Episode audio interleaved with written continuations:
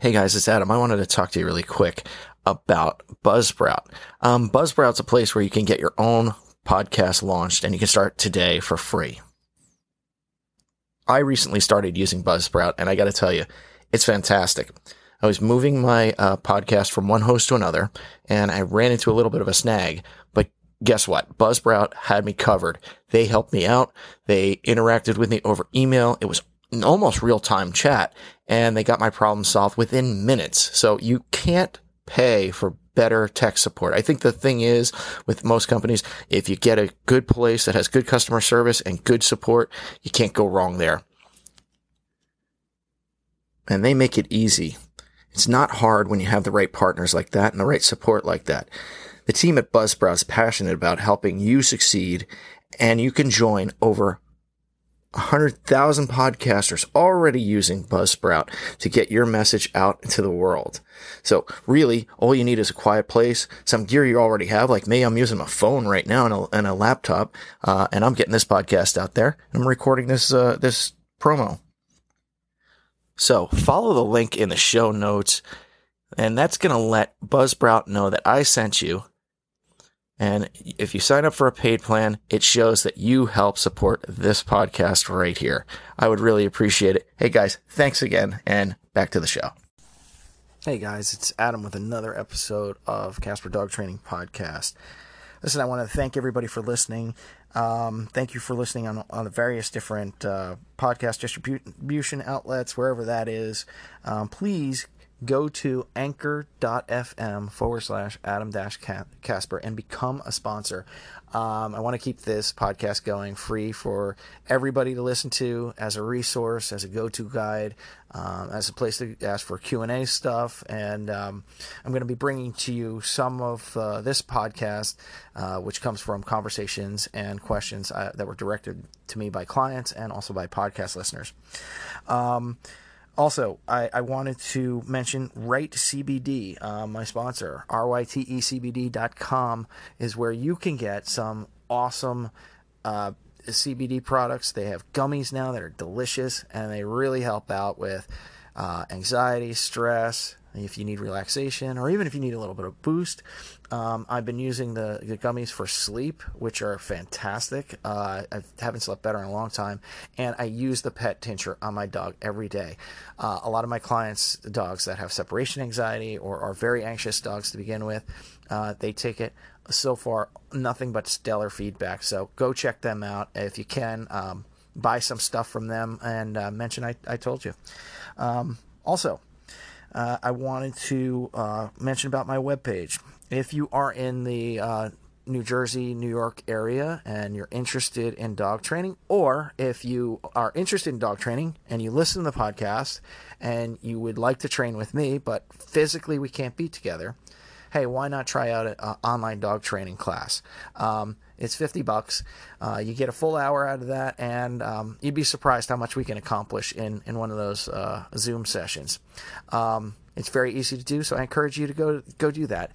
You can do that at casperdogtraining.com/book-online, and you can either book an in-person training, which obviously it's relevant for the New York, New Jersey area, or you can do an online training if you're outside of that little bubble.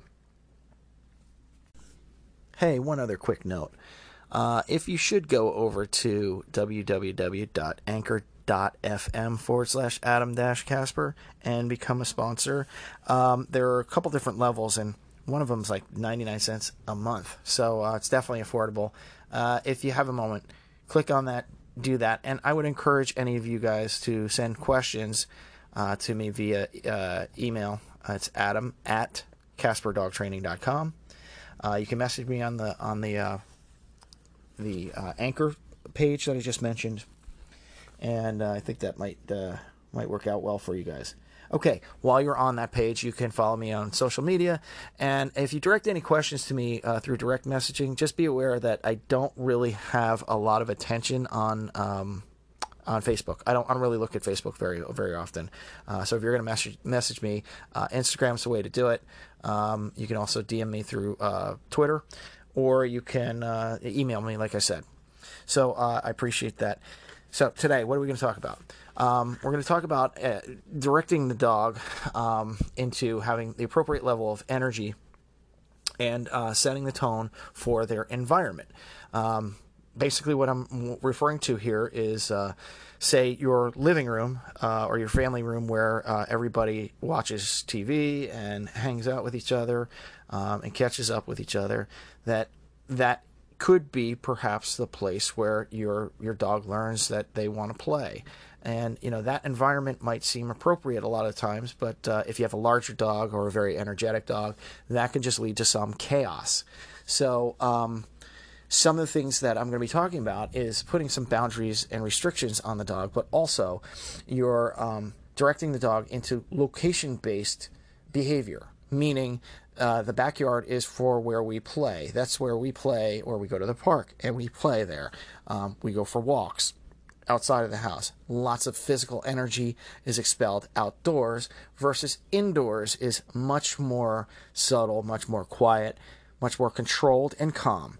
And we have to make both environments rewarding and appealing to a dog so that they'll understand that, oh, okay, well, I'm in my crate, I'm supposed to relax, or I'm in my living room, so playing a game of chase or tag or fetch really might not be appropriate. And a lot of people don't understand that sometimes you're leading the dog into some fierce behavior or active behavior inadvertently, and encouraging the dog to say, hey, every time we go in this room, you should be looking for play, or you should be looking for something like that, and all you're trying to do is relax. So very interesting topic. Also, part of this conversation is going to be meeting your dog with the level of energy that you want reflected.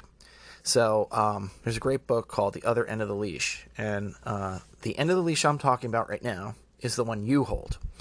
So the leash is just a phrase, but at this point, let me talk to you about this.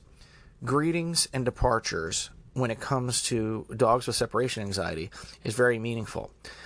Dogs that greet you that have a bad separation anxiety, when you've come home and they've gone through their series of panic attacks and all the frenzied behavior that they have when you depart, if you return and they're very excited, obviously, they're panting, they're pacing, jumping, crying, barking, whatever.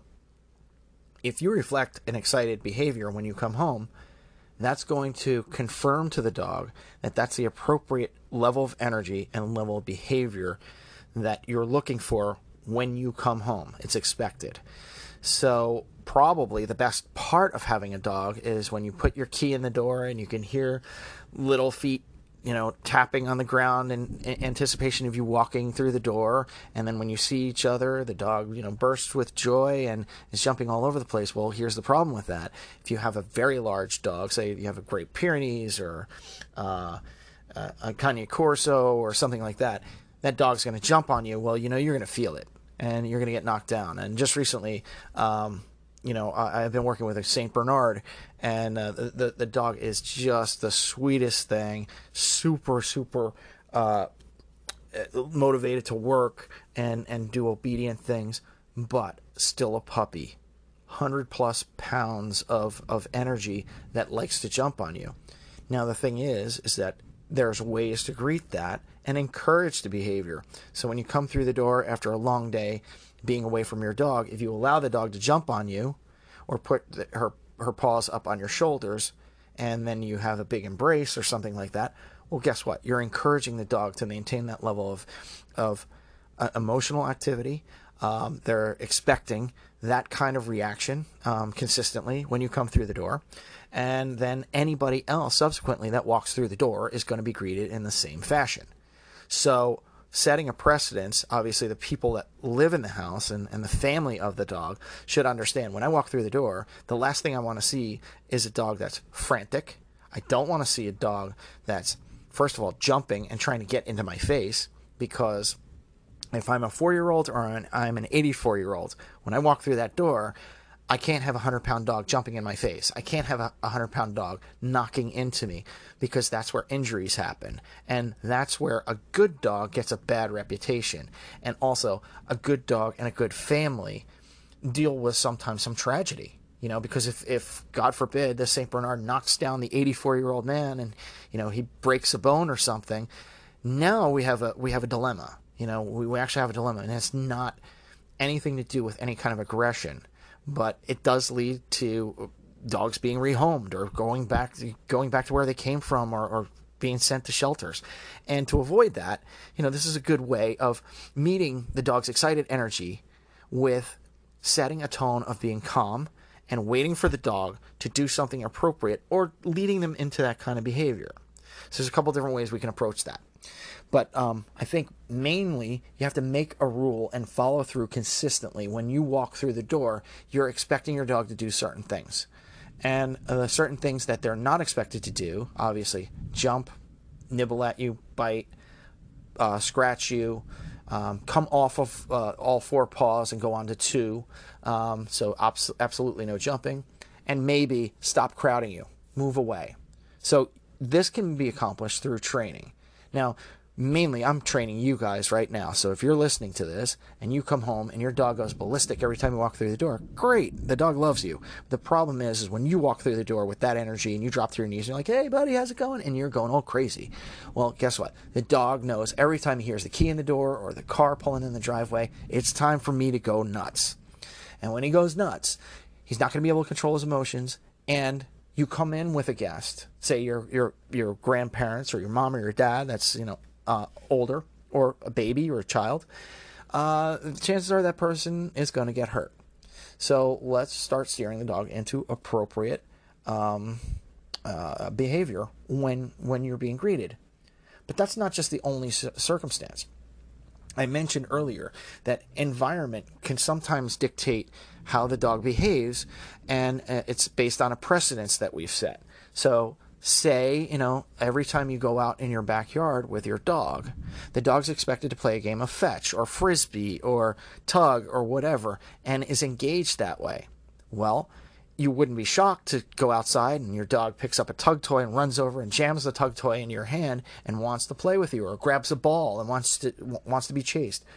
And that's the association with the environment, and also the engagement of, hey, I want to play, and this is what I'm supposed to do when I'm out here. I'm supposed to run. I'm supposed to play. I can go to the bathroom out here. These are all appropriate things. We teach our dogs potty training to go outside, and we reward them for that. And we reinforce it as they're growing, and they get better and better at that. And finally it becomes a behavior that's just offered. You open the door, the dog goes outside, they do their business, they come back. Well, likewise, if you teach the dog play is only for the outdoors, we only run around crazy outside. And you could start this with an 8-week-old puppy. You bring the dog outside, they pee, they poop, reward it. Okay, that's fine. Everybody agrees. Well, why not play with the dog for a minute or two? This is also starting to set the precedence of outside equals exercise. Outside equals elimination. Outside equals walks and going places. Inside will be the reflection of that. It's the mirror opposite. So inside the house, much calmer behavior. We don't jump on counters. We don't run across the back of the couch. We don't jump from furniture to furniture. We don't play tug in the bathroom or the hallway. We don't jump, on furniture or things like that. All those things don't work. Likewise, entrances and exits. Anybody that enters the house doesn't get jumped on. The dog has to do something calm. And this also fits into crate training and place training. When your dog goes to those places, the expectations for that you're setting for the dog is be relaxed. So the reward for that behavior is the fact that the dog feels relaxed, and they get to socialize more without being put further away or put behind a boundary, so that people and other things can come in and out of that environment where the dog would be too much. The dog would be jumping or trying to play or something like that. So I'm just trying to plant seeds in everybody's brains, like, what should I do playing with my dog? Well, you know, you don't want your dog zooming around the kitchen every day thinking that this is where you're supposed to chase, this is where you're supposed to play predator-prey games, this is where we're supposed to play tug, or this is where we're supposed to play fetch. It becomes a little bit confusing because there's going to be times in that same kitchen where you're cooking and you don't want to be disturbed. You're dealing with hot pots and pans. You have to be focused on what you're doing, and you can't deal with a dog or a puppy that's bouncing off the walls. So the appropriate behavior in there is go into your spot, lay down, go to your crate, go into your pen, because you can't pay attention to the dog. But likewise, the precedence that you're setting is, hey, when I'm cooking, there is no barking at me. I can't pay attention to you. There is no running around and playing because that's not available at this time. My hands are busy and I have to focus on what I'm doing. And then lastly, you know, if the dog's energy level is up, you don't match it. So what I mean by that is the dog's running around crazy, don't yell at it. If the dog's barking at you, don't bark back. Don't shout back. So a lot of times I find people with a dog that's doing stuff like that. You know, the person's trying to cook dinner and the little puppy's in the corner chasing them around, biting on them, trying to play tug because an hour before that, another family member was in the kitchen before the cooking started and was playing tug. So the dog got bored while you were cooking, now decides, I want to tug on you. So the response to that in a lot of humans is turn and, you know, yell at the dog. Well, what if the dog barks at you? Then you yell back, shh, be quiet. And then that's a never-ending cycle. So let's teach appropriate rules and boundaries. Kitchen means you're not allowed in here when I'm cooking, let's say. Or you have to go lay down and be quiet. But outside is opposite of that. Outside is, okay, let's go. Let's play. Let's wrestle. Let's have fun. Let me chase you. Let's play fetch. You can chase me. Likewise, you know, you go into a crate. The crate, I don't necessarily agree with feeding a dog and giving a dog water in a crate and all that stuff. I think crate should be exclusively for a little safe spot where you're dog or puppy's overstimulated and they go in there to rest because that's actually their reward, their calm behavior, quiet behavior. That's the reward. As the dog gets older, usually they'll opt for that in certain overstimulating circumstances. Let's say if you're having a celebration, a get together, or a holiday at your party or a party at your house, and you have lots of people, the dog might become overwhelmed with all the stimuli and opt for going into the crate by themselves just to get away and be quiet. So you're going to associate with crate only means lay down and sleep. Place only means stay there and be calm. Backyard equals play. Let's go crazy. Let's have fun. So making these associations, and if you are very close to very consistent or consistent 100% of the time, the dog's going to be very clear what to do.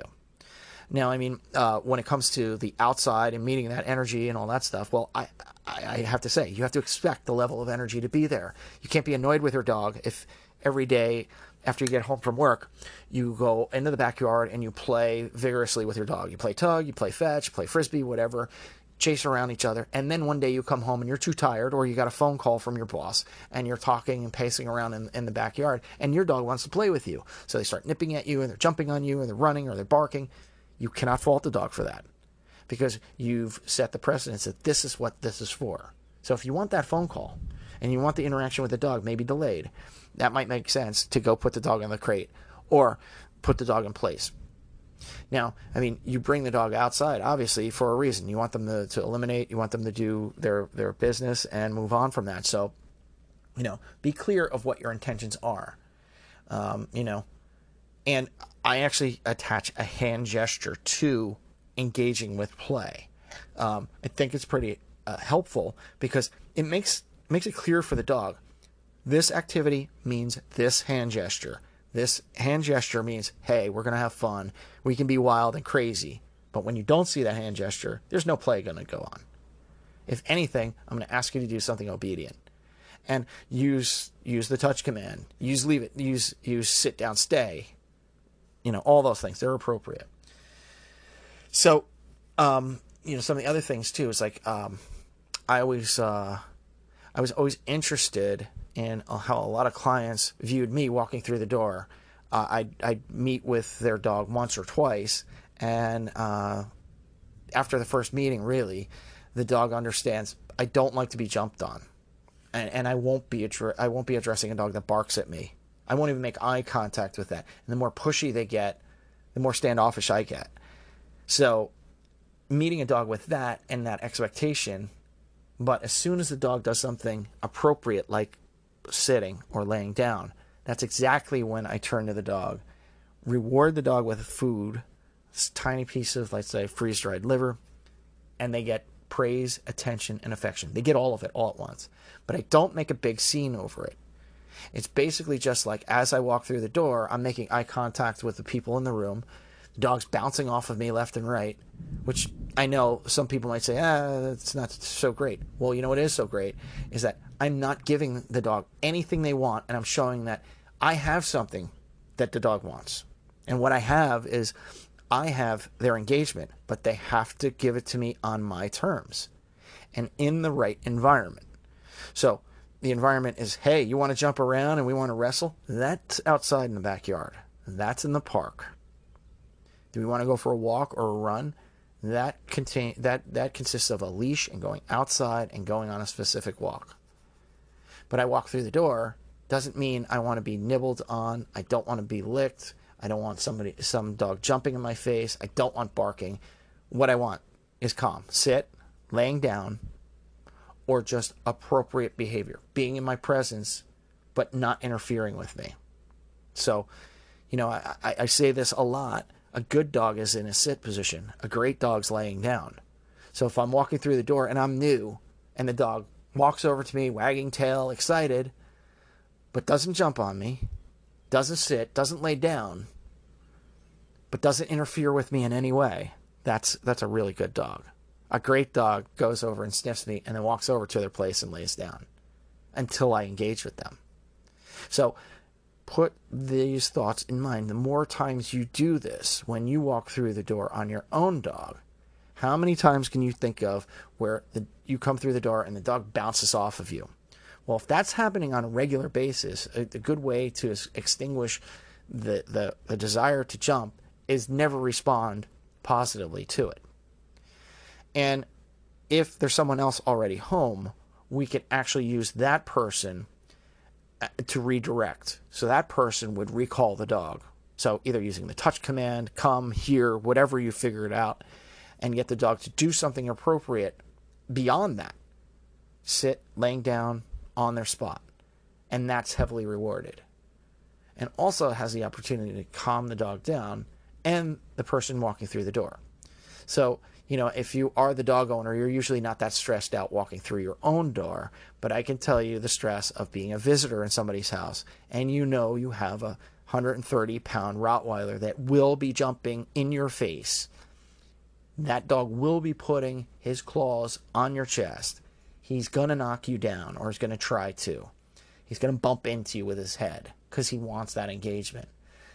The very second he stops doing that and does something that you find valuable, laying down, walking away, sitting, not jumping, reward, but reward low. Here's the other tip. This is a key. I would put an asterisk next to this. Whenever if your dog's constantly jumping on you over excitement, reward the dog below your knees. So this way the dog actually has to look down every time you reward them. So they're not looking for the reward coming from your hips and above towards your face. They're anticipating the reward to come from below your knee. So there's no reason for them to jump. That's just a tip in luring and shaping that. But I think what's more important is the greeting and your energy level. If you're coming through the door like a tornado, and you want your dog to be engaged and excited and crazy, well, the dog's going to assume everybody that walks through the door that's how they're supposed to greet people. And that's an issue. Likewise, if every time we walk into a room that has one of their toys, they're going to expect to be played with, then they're going to be confused, they're going to be anxious, and they're probably going to do something inappropriate or destructive to get the next level of attention. They're going to seek that attention to get the engagement, so they think they're playing. And that's where a lot of people kind of go wrong. They're like, he doesn't listen. Okay, Are you listening to them? And likewise, the dog wants to play and you don't want to play. But then an hour later, you want to play in the exact same spot with the exact same toy for the exact same reason. And the dog didn't change at all. You did. So let's remove the confusion out of a lot of this and meet the excited energy with calm and set the tone for all your subsequent meetings. And I think that's going to be important, is setting the tone for environment and the expectations of the dog's behavior, and then also that particular moment and what kind of energy should be reflected in the dog. So that's about all I have for today, guys. Thank you for listening again. Don't forget, go to www.anchor.fm/Adam-Casper. Become a sponsor. Ask a question. Follow me on social media. Like, subscribe, download. Do all that stuff on Spotify and all the other outlets out there. I really appreciate everybody listening. And don't forget, hey, check out Ryte CBD, RYTECBD.com. Get yourself some CBD. It's awesome stuff. Like I said, I use it all the time. And singing his praises, it really helps me and my family and my dog too, as well as my clients. Lastly, if you guys want some training or you want to book me online or in person, you go to CASPER dogtraining.com, CasperDogTraining.com /book-online, and we can set that up. Online dog training is $50. So if you're remote and you want some help, you got an hour of my time for $50, and face to face we can get a lot done. Thank you everybody for listening, and take care of yourselves. Wash your hands, stay safe, and cheers.